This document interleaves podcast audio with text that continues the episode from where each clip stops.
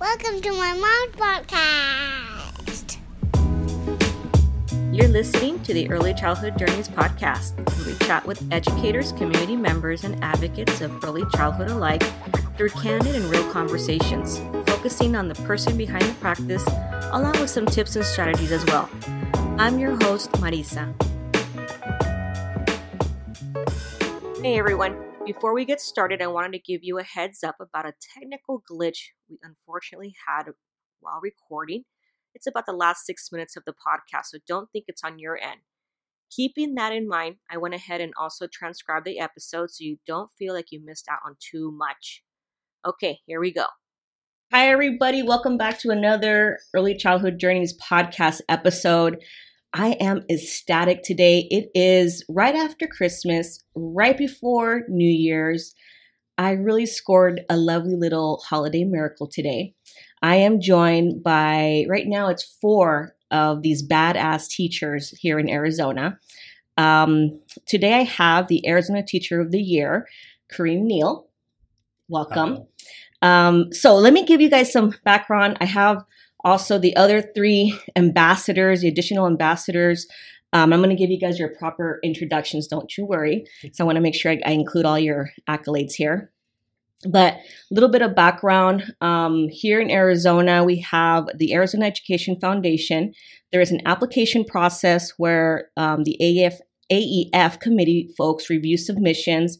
They vote for the Teacher of the Year, including the four additional ambassadors um, Ambassadors for Excellence recipients. And these guys won it. Yay! Along with winning comes some additional perks, um, press releases, talking engagements. And I hear there's also a parade uh, scheduled for you guys. You guys yes. get to go. I was hoping you would be on a float, but I heard it's going to be on a fire truck. um, um, tomorrow. We're we're recording on on a Friday, so let's get this Friday going. I want to make sure I I also include that we are recording from the Highway 85 Creative Podcast Studio here in Peoria, Arizona. I have to say thank you guys so much. Thank you, Joe, my um, audio technician guy, because this is free being in this fabulous studio that also happens to have a bar. that sometimes I require after some of my my guests. We, we have some some shots afterwards after interviews. Um, you know, we're educators, whatever it whatever it takes. Um, but so yes, thank you so much, and I included some little gifts there for you guys.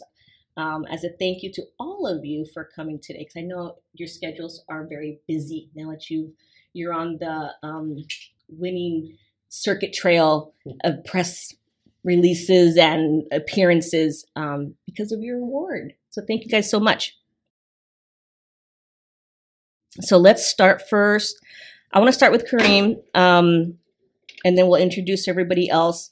So Kareem, you are a ninth, 10th grade self-contained special education teacher here at Maryvale High School, Phoenix Union High School District. And you've mentioned you you have been in the field for over 21 years. Yes. And just from doing a little bit of background with you, I know you're a huge advocate on um, your your field as far as special education goes, and people of color. Yes. As well. Can you speak to me a little bit about that, real quick? Well, in my educational journey, yes. Um, I like I've always loved it, right? Um, and and I feel like I was fortunate to love it uh, fortunate because my mom and my grandma really instilled it into me, and and then I kind of I got off to a fast start in school. I, I did really well, and and that kind of positive reinforcement that I got there was enough for me to kind of get through it and love it. And then I became a teacher, and then really really loved that job. And as I've been doing it, I, I, think back to kind of my journey and and I, I talked about this um, somewhere recently yeah. um, at that I, I had one black teacher yes. um, in high school. And I I didn't feel like um, you know the the halls of education was a place for black role models right? Yeah. it was like I loved it. And it is a great place to educate black people. However I, I, I didn't see that representation there at a school with mostly black kids. And so um, just in my journey of um, school equity and, and social justice, I realized the importance of having that kind of representation in schools, um, everywhere, but Yes. certainly in schools because Yeah. I, I feel like like my parents, just like most people's parents, are like their first role models, right? And then they enter school when they're like five years old, and they're the next adult role models are like teachers, and to not have any of them be black or Latina or Mhm. native Mhm. um, is, is is doing a disservice to students. So so I really have been thinking about it a lot these last few years. Um, particularly, I, I, I do a social justice club the last ten years, Oh, wow. and um, that has kind of been my focus the last few years. Um, just uh, teachers of color, particularly black. Um, because I'm black, that, that Yes. of course, I, of course, I'm focused there Uh-huh. Because I see it as a problem that needs to be addressed. Yeah, absolutely, and I can't wait to champion um, all of all of your work. And at the end, I'm going to give you guys a way to connect with our teachers here online through any if they have any social handles as well. I'll put that in the show notes. So let me move on to Jonathan Perrone. So Jonathan is also one of the ambassadors. Uh, I'm actually connected with Jonathan because his wife Veronica and I are education consultants here in Arizona. So I've done a ton of work with um, Veronica, his wife, and Jonathan has come and done some awesome trainings with us with our kindergarten grant. So when he got this um, uh, award, this this recognition, I mean, it, it didn't surprise me at all. I'm like, yay, another champion, you know, for early childhood as well. Um, so you are eighth grade STEM teacher at Mountain Sky Middle School of Washington Elementary School District here in Phoenix. Um, you are a huge stream STEM STEAM enthusiast, science guy. Um, talk to me a little bit about what this journey has been for you. Sure. So um, I've always loved science, and actually, my degree is in biology, it's not in education. And I was one of those really naive people who thought teaching, you know, how hard can that be before I actually entered the profession. And then uh, I was quickly educated on, on how difficult and how rewarding that, that is. And so I taught science classes in the middle school for about nine years. And then three years ago, um, with support from my principal and my district, we actually built a STEM or STEAM program within our school, and it's now a full two year elective that serves over 400 kids every Wow. year. Uh, about half of our school goes through this STEAM program. And we knew that it was important for a couple of different reasons. For one, we met uh, a few years ago with superintendents from all over the state to talk about STEM. And they're all like, yeah, STEM's really important. We have all these great programs, but every single one was before or after school, was extracurricular. And we knew that our underserved populations are the ones that are least likely to take advantage of those opportunities. And so it became the conclusion of that meeting that we needed to have more STEM and STEAM offered during the school day. And that was going to increase our, our minority populations, but also our young women getting involved in STEM, which is uh, a huge uh, source of underrepresentation and ideas uh, that we know we need to do better with. And so our programs uh, edged up to about 40% young ladies in our program, which is fantastic, but we're not, you know, not done there. And so we're, we're continuing to move forward to engage as many of our students in a very diverse population. Um, we are a Title I school with about 50% Hispanic students, and so we do have uh, quite the, the variety of students coming in. And it's fascinating to see their ideas come to life in a way that they, they don't normally get to in school. Yeah. I, I'm really excited to see that project grow and continue to see your work in that field and that recognizing the focus that we do need our girls as well, right, to get into this field. And so moving on with science and females, um, my next guest is Leanne Howe. Um, so Leanne, I was looking up your information and I'm actually connected with Fort Huachuca. So um, I did some Sierra Vista work I'd go out to Sierra Vista to do some kindergarten classroom flips, actually. And I really love that community. They were so lovely, the teachers overall. And I was so excited to see somebody from Fort Huachuca be in this in this circle of excellence with um, with this with this recipient of this award. So you are a seventh grade science teacher um, at Col- Colonel Smith Colonel Smith Middle School of Fort Huachuca Accommodation School District. I know it's by Sierra Vista. That's how I tell people. You are right. it's on the base. That's the base. And so I had a whole base experience. I have my little ID card still as well, um, going in and on, in and off the base. tell me about your experience because you teach earth science. Is that your focus overall? It is my focus overall. Um, I'm pretty blessed to be a teacher. I think it's um, extremely rewarding. I didn't have a traditional upbringing um, with two leave it to beaver kind of household. Um, I had a hardworking mom who believed in um, doing your best at everything that you did. But teachers for me were my stability, and they're the ones who nurtured and provided that love of learning for me. And I owe my teaching career to them.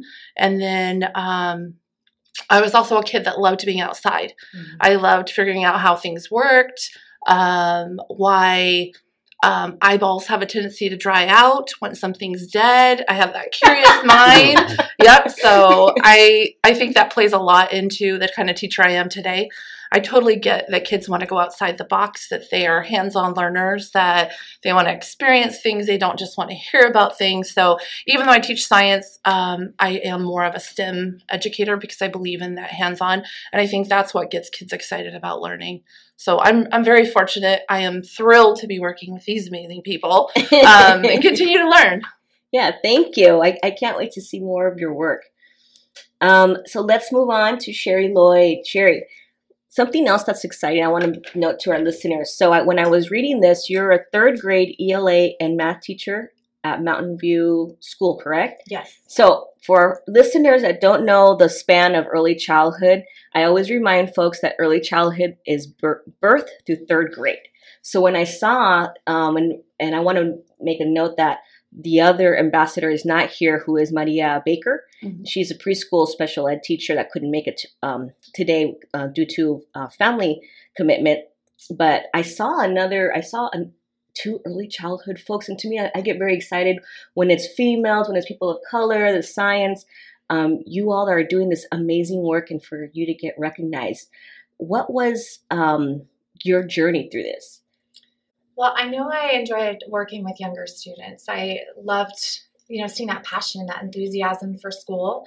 Um, I didn't have the typical high school experience. Um, actually, having overcome adversity, being one of those teenage um, high school moms who dropped out. Um, I, math was really difficult for me. Um, so I kind of realized as I was teaching it to the students, I had this ability to support them and teach them in a way that they grasped it and they understood it.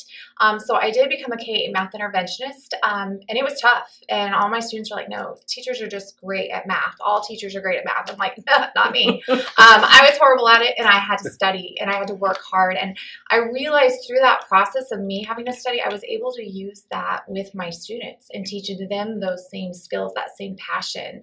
Um, and all of a sudden, I had students going, "I love math. This is awesome." And I'm like, you bet.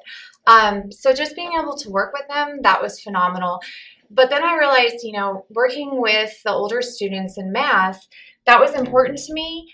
But really, if I wanted to make a difference, I wanted to do it in K through 3 mm-hmm. I wanted to work with the little ones. I wanted to fill those gaps before they became even larger. And I'll tell you, I have third graders right now who are working on seventh and eighth grade functions oh, yeah. and algebra, and they will walk out and they'll be like, I love math. And that's just it. It's developing that passion and showing them that we're humans and you know what, we are in this together and we love you guys and how much we care about them. I, I love um, connecting those concepts to uh, business our business community. I, am really connected with our Phoenix business community. I just did a whole little thing about blocks, and I'm like, yeah. Well, how do you think they get to coding, into app development, to software development? That starts with blocks, everybody. So we have these conversations where we connect those real world experiences back into that early childhood space. Um, so I gave you guys some talking points. I'm going to just whoever wants to start first, one of the things I actually reached out to some of my audience for some of your questions, believe it or not. And one of the questions was, what was it about your practice in your classroom that you think made you stand out for this recognition? Like, what was it that you think that you did or you're doing differently that that earned you this recognition? Um, I'll go first. Yes, Jonathan. So I think, uh, ironically, what might you know make me stand out a little bit is the the lack of what we would traditionally call teaching that I do in the classroom, and so it's um, very rare for you to walk into my room and find me at the front of the room. There really is no front of the room. Um, you won't find me lecturing or talking at the students. So my room is set up in four stations, and students will be working on coding projects, robotics, engineering, or computer-aided design and 3D printing. And so aside from getting them started with their projects and, and helping them get over those first few steps, they're really on their own. And we know that kids love to learn when they're interested and when they're engaged. And I, I suppose that's why my room is a little bit different Yeah. for these students. And one of the things we talk about with, with students is that they walk into most classrooms and they look around and they're kind of told what to do and how to do it. And in my room, they have to take ownership of what they're doing. And that's a struggle for them. You know, they're in eighth grade. They've gone through a number of years of kind of being led in a specific direction. And so providing them with an opportunity for creativity and, and more of those true critical thinking opportunities, that, that's difficult for them, but it's also so much more rewarding. And so the room, I think, is just, uh, it's that environment that they get to go into for at least an hour a day and, and be there and be like, okay, and here I'm in control. I get to pick within reason, of course. I get to pick what I'm working on. And we've had students do everything from 3D printed inserts for baseball bats to mug racks to um, all sorts of different projects, um, apps. One student did an app where it had a bunch of different emojis on it, and you picked your, your mood. And when you clicked on the mood, it would give you like a motivational quote. And it was just so simple, but so incredible to see her being very empathetic toward others and saying, "Okay, I know people are having a hard time, but hopefully this will make someone smile." So it's been it's been a fantastic uh, experience. I mean, jump in there, whoever wants to go next. I, I, I bring this up because we have parents that are listening that want to know what makes that exceptional teacher. And we have teachers that are maybe new in the field or perhaps in the crossroads and they need some of this information. They, they want to know what they can do differently or improve upon. Um, something that I guess that I do differently is I do some weekend workshops with my students. Um, we have some competitions that we compete in, and I tell them as long as you work hard, I'm going to work hard too.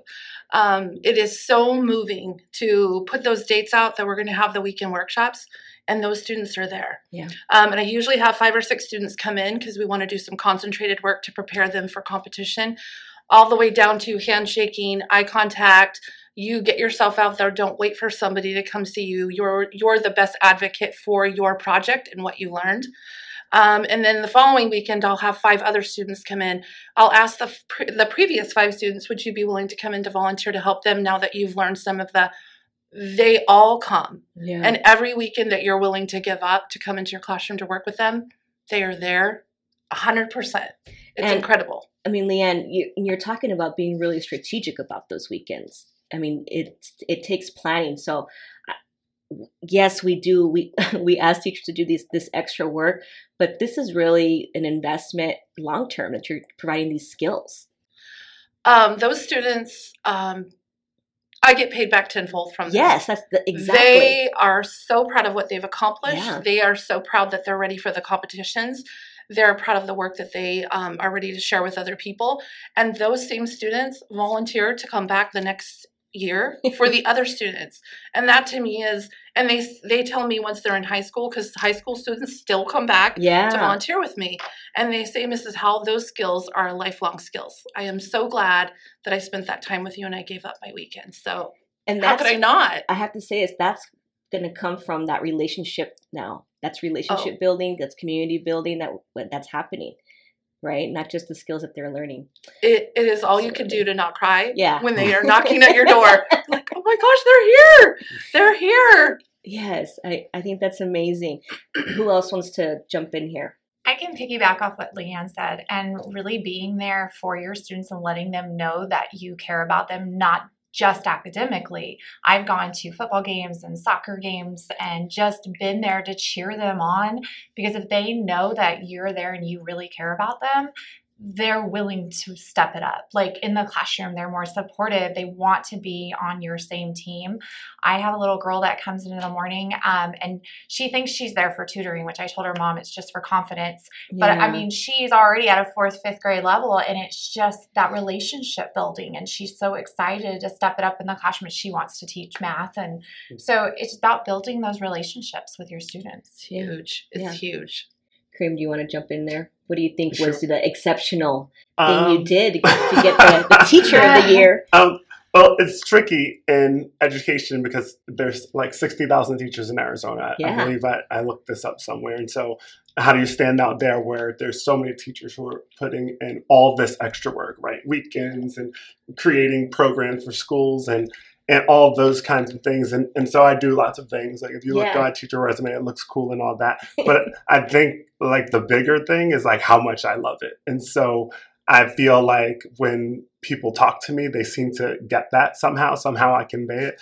And um, for me, I think it's like the most important thing. So for me, I don't, I don't love something like I love teaching, which is probably why I'm single now. And all that. Woo, that's gonna but- be another episode. but like you know but but it's serious about that right and so i think somehow it comes through because it's like it's like my thing and so i know that when i join some organization to help out the campus i like fully commit when Yeah. i take a professional development class i actually am paying attention to try and learn some new skills so i can take it to my students who i love you know and so i think that's kind of Yeah. the thing that stands out Absolutely. Just want to give a quick shout out and send out some gratitude to Highway 85 Creative for the podcast studio.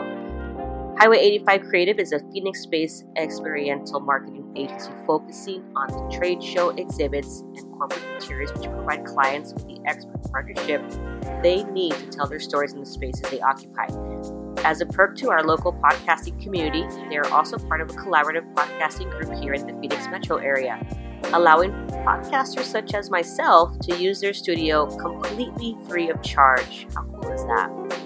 You can learn more about the amazing products and services they provide large and small businesses by visiting their website at highway85creative.com. Now let's get back to the interview. I just finished up telling or asking the teachers what's one thing they are going to use to help change or shift their perspective areas. Here it is. being a math person, I still want to change the perspective of the Common Core math standards. I know parents dislike them with a passion because it's so different than what we grew up with, with those the different classrooms that um a- and it's a different time now. Students are growing up differently.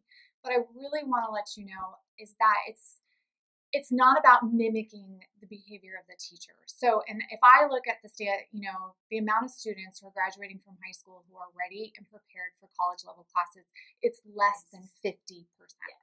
That's telling me there's something wrong, and our students are not memorizing.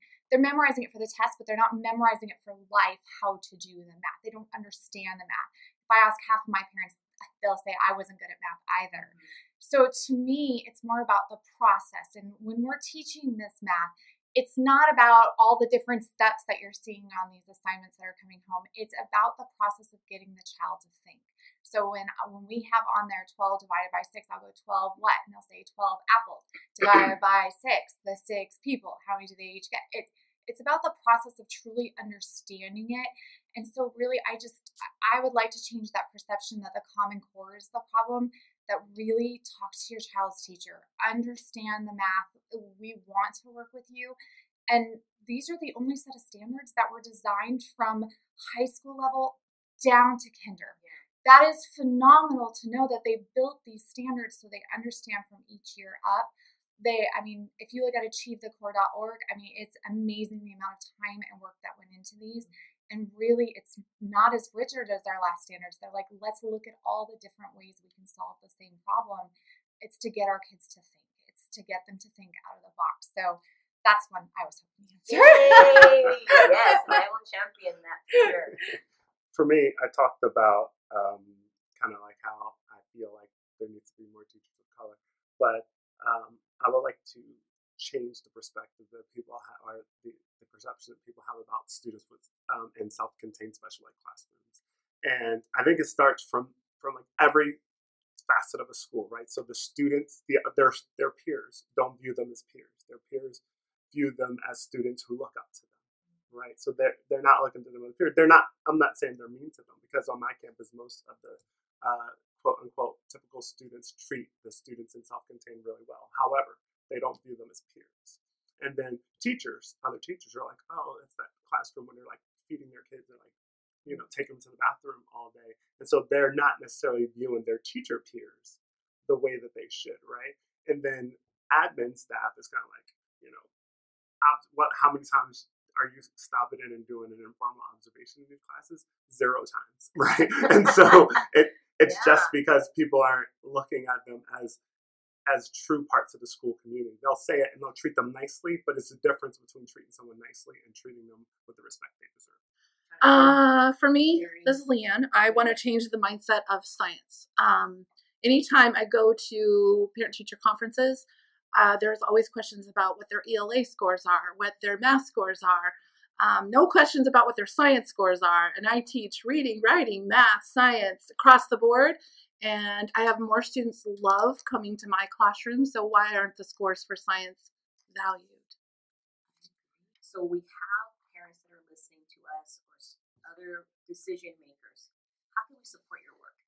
Uh, I'll go ahead and start with this one. Um, I think a big part of it is there's a, a cultural aspect to education that I think uh, it varies across the country, but uh, you know, even even then, I don't think it's to a point where teachers are respected um, in this country and specifically in the state the way that they certainly deserve to be. And We we hear from these uh, these excellent educators who spend so much of their time and, and their effort and their emotional uh, currency when they're teaching. And so I think it's educating yourself as, as a parent, as a community member. I remember um, this was a similar question was asked when we were applying for this award. And I remember writing about, you know, just go and get involved. Get involved with your, your schools and your local community, whether you have a child there or not. Um, get to know the teachers, get to have a better understanding of what they do. And as I said, you know, my background wasn't in education, and I was certainly one of the, the masses who were, were woefully ignorant about what it meant to be a teacher. And a lot of us had this experience where we were in school for 13 years, so we think we know. We think we know what it means to, to be a teacher because we knew what it meant to be a student. And it was, um, it was eye opening to become an educator and realize that I had no idea what I was talking about when it came to being a teacher. And so uh, I think it's it's inherent upon all of us to be able to say, you know, I'm going to go out and I'm going to reach out to my local school. I'm going to get involved. I'm going to volunteer. I'm going to go to a, a concert or a sport game, and I'm just going to be part of that community. And I think that the students will benefit from that. I think the community benefits from that. And I think that's a way for for parents and stakeholders to to better understand where we're coming from. And uh, I think there'll be a natural progression toward a, better education system. Anybody else want to jump on that? I That was really well said. I was going to say this is Sherry. Um, I was going to say our children are more than test scores. Um, that I know testing is very important to the state, but you know we're stigmatizing our children, and if a student gets an F, that's what they feel they are, that they are an F. Um, and so it's we're stigmatizing our teachers, our schools with labels. Um, that's not what we are. You know, we're passionate, and I really feel like we need a different and more improved way in order to drive our schools and our decisions and, and how we instruct with our students. And any last words from our um, from our teacher of the year before we wrap up here before I end it? I think we need to get connected to our schools. Um, Jonathan made that point um, it, it- when he talked about the whole of school systems.